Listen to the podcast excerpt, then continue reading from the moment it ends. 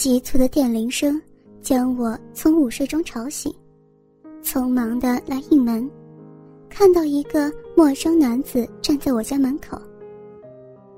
我是第四台的人，是你打电话说电视机有问题吗？啊，我这才想起来，的确最近有些时候收讯效果非常不好，也有打电话给他们，但是我记得。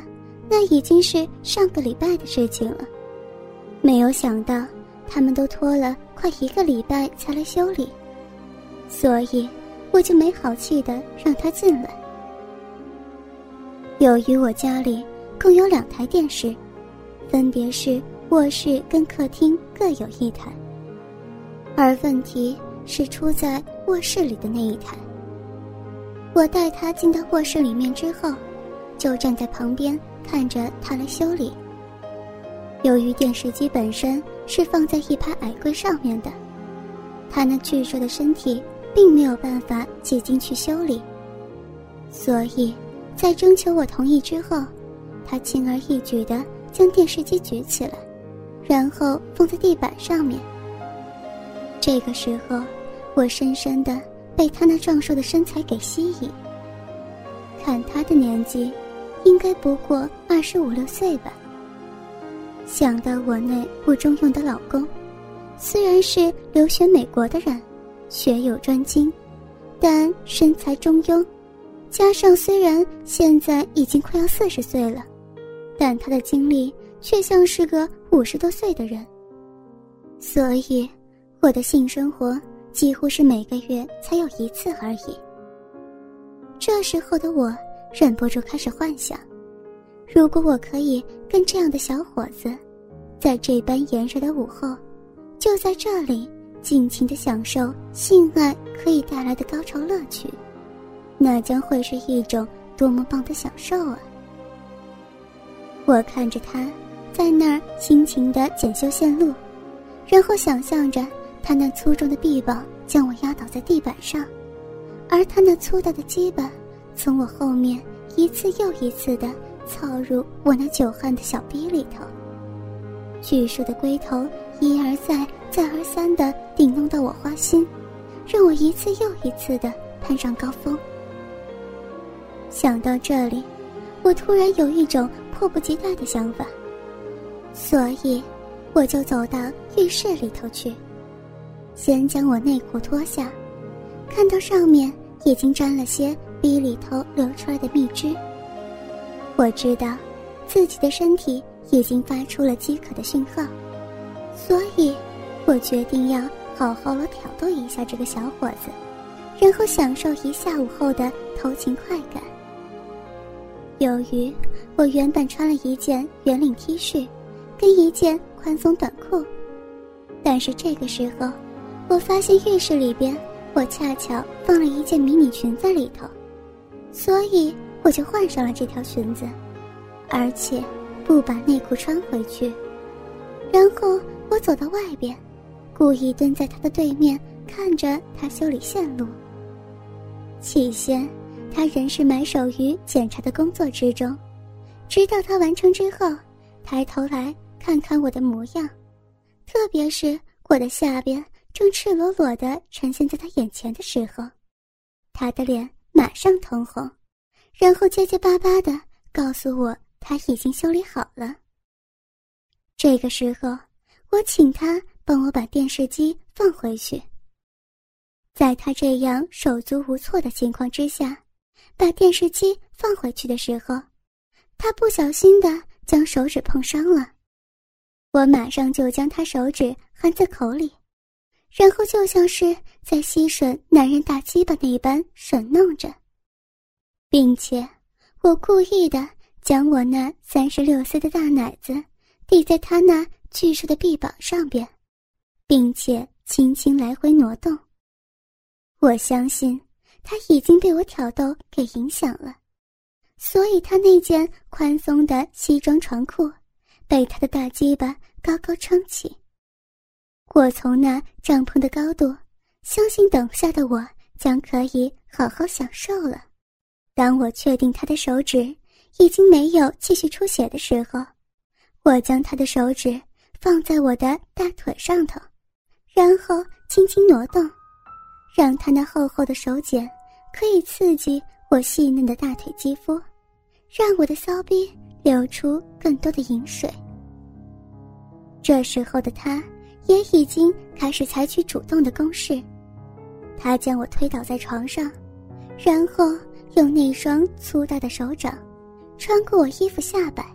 直达我的胸前，用力地搓弄着我的双乳。他那大力的揉捏，弄得我叫了出来。他停了下来，我要他小力一点，并且指点他如何的来抚弄我的双乳。我相信他非常喜欢我的巨乳，毕竟在东方女性来讲，三十六 C 的尺寸并不是太多人可以拥有的。他渐渐的熟悉如何让我觉得舒服，而且他的手茧可以让我的奶子感受到更多快感。我渐渐的开始可以享受这种感觉，然后忍不住的发出呻吟声。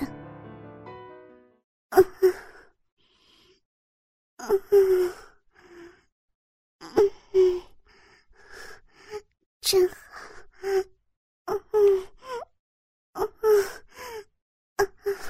舒服，他似乎也非常喜欢听我的呻吟，所以更加卖力的玩弄我的双乳。但是这个时候，我却要他停止，然后要他躺在床上。我解开他的裤带，然后脱下他的长裤与内裤，他那粗大的鸡巴立刻呈现在我眼前。我用手轻轻的玩弄他的鸡巴以及睾丸，很快的，他的大鸡巴就已经全然挺立在我跟前了。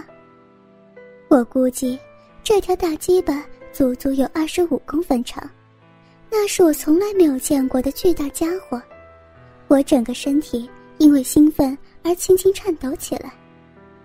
我将脸靠近那条巨大的鸡巴，然后先用舌头。轻轻地舔弄鸡巴和龟头连接之处，我知道，那里是男人相当敏感的部位。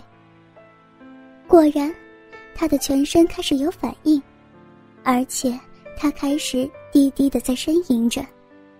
我继续舔弄着，并且用手握住他的鸡巴上下套弄，还不停地玩弄着他的睾丸。在我这样三管齐下的攻势之中，他很快就忍不住了。这时候，他告诉我他快要射出来，我不但没有停止，反而将他的龟头含入口里，然后没有两秒钟，我就感觉到一股热热的液体射入我的口中。我将那些精液吞入腹中，然后继续舔弄他的鸡巴，很快的。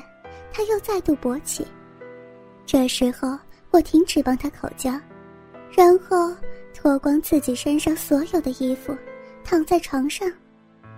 他很清楚我的意思，所以过来将我双腿举起，扛在他肩膀上边，大鸡巴噗呲一声操进我的小逼里头，就开始猛烈抽送起来。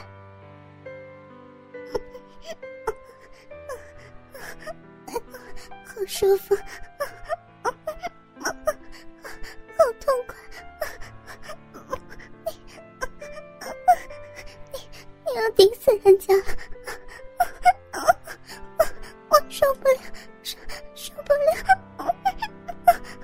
我我要下，好爽，好爽！快点，用力一点！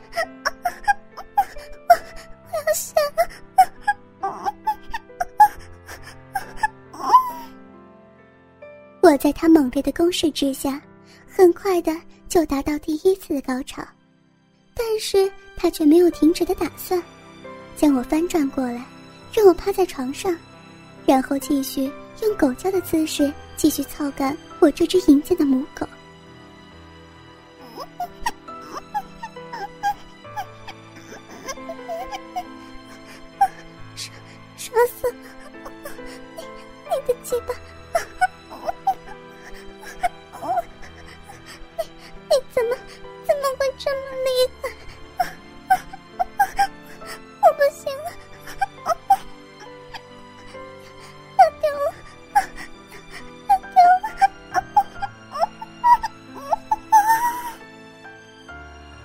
在让我连续达到两次高潮之后，他也猛烈的在我体内射出，让我整个人在高潮之中晕死过去，而他也趴在我身上休息。